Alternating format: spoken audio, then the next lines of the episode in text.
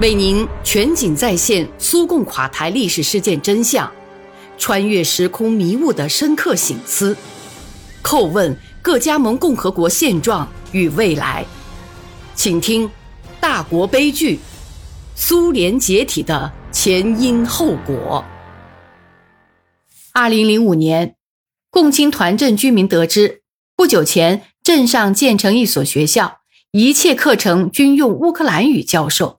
俄语和克里米亚鞑靼语将成为选修课。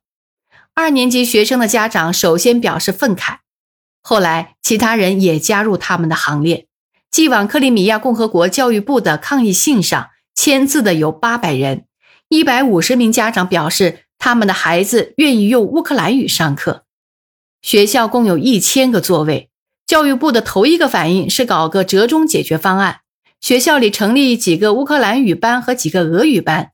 但这个解决方案立即遭到拒绝，因为自治区总理马特维延科继续坚持己见，声称用于这一胡字工程建设共青团镇学校的预算外资金是他亲自搞到的。他想把这所学校建成一所乌克兰民族镇样板学校。半岛还有十五所俄语学校，应从二零零五年九月一号起转为乌克兰语教学。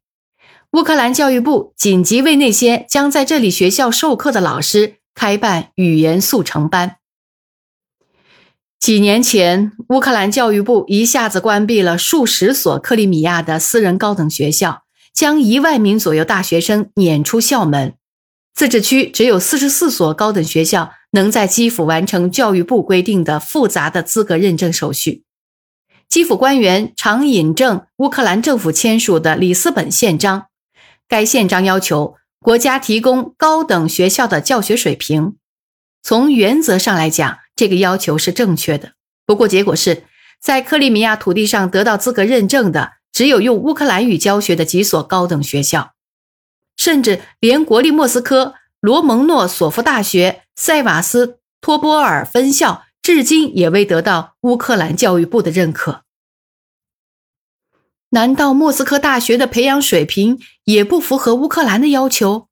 这些莫斯科教授若要在这座俄罗斯光荣之城继续工作，很可能就不得不说乌克兰语了。一些学校被关闭，另一些却热火朝天地开办起来。虽然完全没有这个必要。利沃夫民族大学在克里米亚开设了新闻系的一个分系，虽然整个半岛只出版一份乌克兰。报纸，而且没有读者，发行量很小，全靠经常的预算拨款维持。然而，在克里米亚政府的支持下，利沃夫的一些教师已被派到新菲罗波尔去培养乌克兰语记者了。乌克兰本来正如常言所说，应该把自己的韧劲儿用在别的地方，但是却一直不遗余力地推行着一条彻底否定俄罗斯历史形象的路线。遗憾的是。我们的一些历史学家也是在拉帮结派、互相敌对，无法为本国学生提供一个俄罗斯帝国为何物的明确概念。在学校的教科书中，可以找到对我们这个多民族国家发展中几个最原则阶段做出的完全对立的评价，比如由伊约诺夫编写的臭名昭著的索罗斯教科书。俄罗斯文明及其危机的起源中，竟将俄罗斯帝国说成是各民族大监狱，而沙皇政府对俄罗斯民族、乌克兰民族和白俄罗斯民族文化中长期形成的差异视而不见，把他们全部列入俄罗斯人一类，不重视乌克兰语和白俄罗斯语的存在。在博哈诺夫编写的十九至二十世纪初俄国史教科书中。下的断语却完全相反。俄国没有民族或种族特征方面的歧视。这种多元论只有在俄罗斯才能有，在美国，学生们是从来听不到，也不会听到对印第安人实行种族灭绝或谴责十九世纪中叶侵占墨西哥的德克萨斯这些说法的。在法国教科书中也找不到对拿破仑侵略战争的否定评价。乌克兰历史学家与俄罗斯历史学家不同，俄罗斯历史学家在改革后的十五年里一直在对骂而乌克兰历史学家却很好的吸收了欧洲和美国用本民族历史为政治和意识形态目的的服务的经验。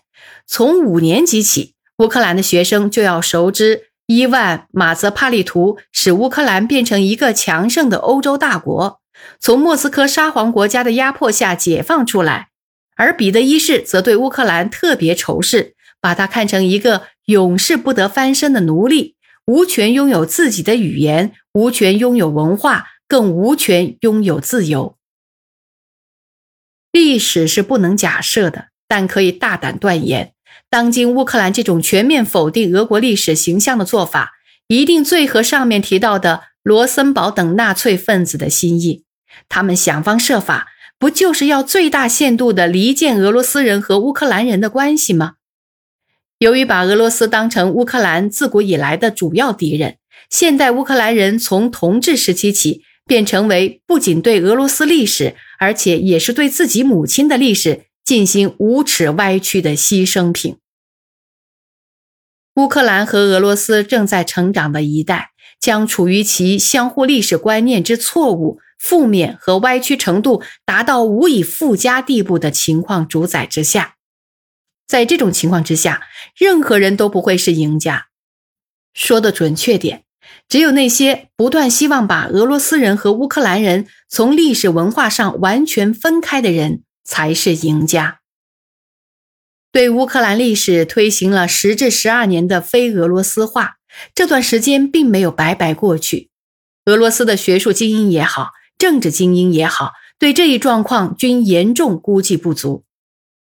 局势既然这样，俄罗斯的立场又如何呢？二零零五年，俄罗斯教育和科学部长富尔先科访问基辅，同当局会见之后，他发表声明：乌克兰正在十分严肃地审议语言问题，而且涉及各个层级。我们能自由选择受教育的语言，这一点十分重要。对第二句话，不能不同意。而对第一句话，要想同意它，只有把它改成十分严肃的排挤俄语。世界上所有大国都关心把本族语扩展到境外的问题。以英联邦为例，这个问题看得特别清楚。英联邦包括大不列颠、澳大利亚、新西兰和其他十几个国家。上世纪三十年代初，成立了不列颠理事会。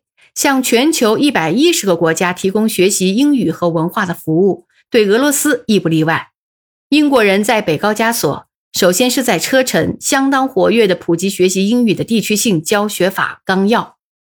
语言训练班引起对语言体现者人民的生活方式的兴趣，引起对该人民的尊敬，宣传该人民的理想。世界语言之战是争夺智慧之战。哪个国家的语言弄明白了，智慧就会朝哪个国家流。开展争取智力资源斗争的不仅有英联邦理事会，还有德国的歌德学院和法语国家集团国际组织。法国政府甚至设置了一个专门的职位——合作发展和法语国家集团部部长。目前又正在筹建一个伊比利亚联盟及西班牙语国家联盟。对于俄罗斯而言，建立一个类似的在境外传播语言文化的协会，乃是迫切的需要。多年来，我们一直在积极参加一个社会组织的工作。这个组织我在前面已经提到过，就是俄罗斯语言教师国际联合会。